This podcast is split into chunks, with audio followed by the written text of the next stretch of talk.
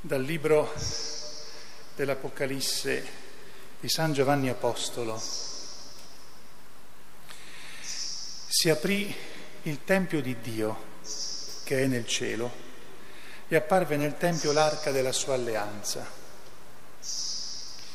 Un segno grandioso apparve nel cielo, una donna vestita di sole con la luna sotto i suoi piedi e sul suo capo una corona di dodici stelle era incinta e gridava per le doglie e il travaglio del parto. Allora apparve un altro segno del cielo, un enorme drago rosso con sette teste e dieci corna e sulle teste sette diademi. La sua coda trascinava un terzo delle stelle del cielo e le precipitava sulla terra. Il drago si pose davanti alla donna che stava per partorire in modo da divorare il bambino appena lo avesse partorito. Essa partorì un figlio maschio, destinato a governare tutte le nazioni con scettro di ferro e suo figlio fu rapito verso Dio e verso il suo trono. La donna invece fuggì nel deserto dove Dio le aveva preparato un rifugio. Allora udì una voce potente nel cielo che diceva Ora si è compiuta la salvezza, la forza e il regno del nostro Dio e la potenza del suo Cristo. Parola di Dio. Risplende la regina Signore alla tua destra, risplende la regina Signore alla tua destra. Figlie di re fra le tue predilette, alla tua destra sta la regina in ori di Ofir.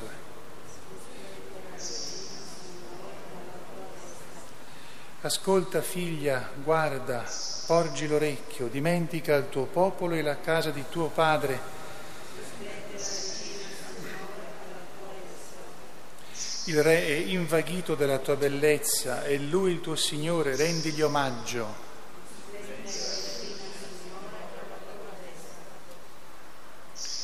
Dietro a lei le vergini, sue compagne, condotte in gioia ed esultanza, sono presentate nel palazzo del Re.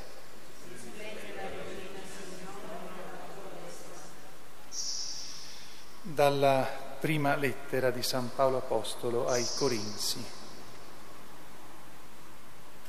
Fratelli, Cristo è risorto dai morti, primizia di coloro che sono morti. Perché? Se per mezzo di un uomo venne la morte, per mezzo di un uomo verrà anche la risurrezione dei morti. Come infatti in Adamo tutti muoiono, così in Cristo tutti riceveranno la vita. Ognuno però al suo posto. Prima Cristo, che è la primizia, poi alla sua venuta quelli che sono di Cristo, poi sarà la fine quando egli consegnerà il regno a Dio Padre, dopo aver ridotto a nulla ogni principato e ogni potenza e forza. È necessario infatti che egli regni finché non abbia posto tutti i nemici sotto i suoi piedi. L'ultimo nemico a essere annientato sarà la morte, poiché ogni cosa ha posto sotto i suoi piedi. Parola di Dio. Alleluia, alleluia,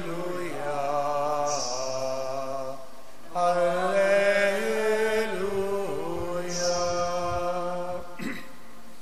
Maria è assunta in cielo, esultano le schiere degli angeli. Il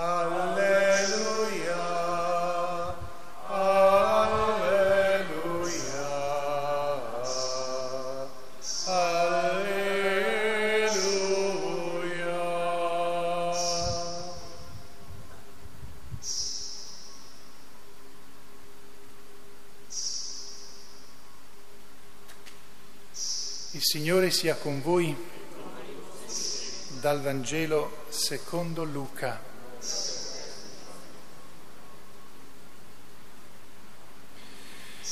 In quei giorni Maria si alzò e andò in fretta verso la regione montuosa in una città di Giuda. Entrata nella casa di Zaccaria, salutò Elisabetta. Appena Elisabetta ebbe udito il saluto di Maria, il bambino sussultò nel suo grembo. Elisabetta fu colmata di Spirito Santo ed esclamò a gran voce, Benedetta tu fra le donne, benedetto il frutto del tuo grembo. A che cosa devo che la madre del mio Signore venga a me? Ecco, appena il tuo saluto è giunto ai miei orecchi, il bambino ha sussultato di gioia nel mio grembo. E beata colei che ha creduto nell'adempimento di ciò che il Signore le ha detto. Allora Maria disse,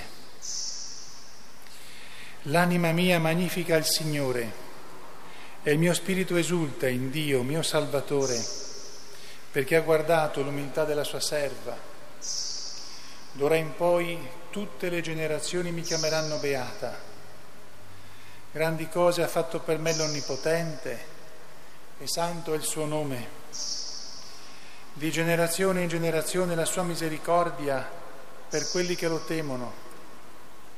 Ha spiegato la potenza del suo braccio, ha disperso i superbi nei pensieri del loro cuore, ha rovesciato i potenti dai troni, ha innalzato gli umili, ha ricolmato di beni gli affamati, ha rimandato i ricchi a mani vuote ha soccorso Israele, suo servo, ricordandosi della sua misericordia, come aveva detto ai nostri padri, per Abramo e la sua discendenza, per sempre. Maria rimase con lei circa tre mesi, poi tornò a casa sua. Parola del Signore. Alleluia.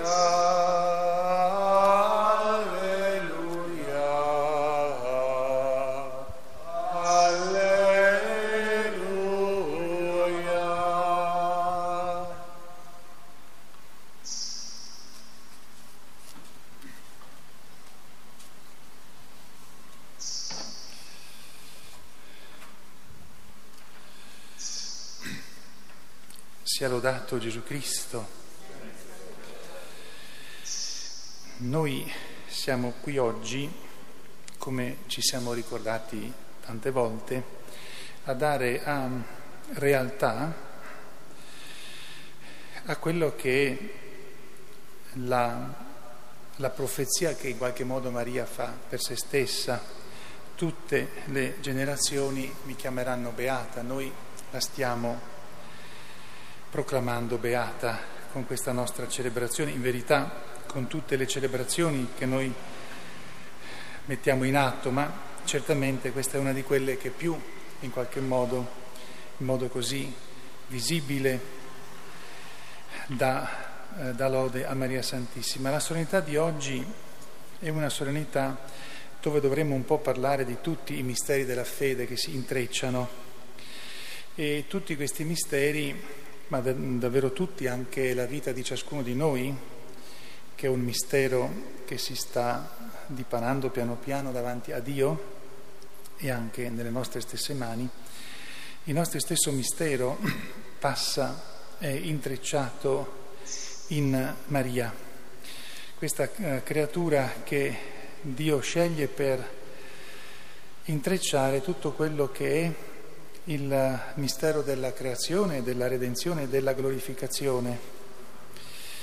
E Maria è in qualche modo il nodo, lo svincolo obbligato perché tutto si, si compia.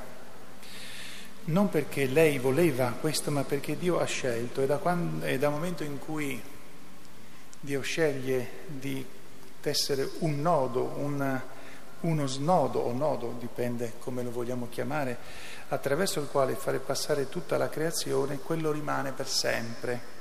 E questo nodo, questo svincolo, questo incrocio di strade che conducono alla salvezza è lei. E lei accoglie questa sua vocazione con piena fedeltà, con grande gioia, con piena responsabilità e anche con grande sofferenza.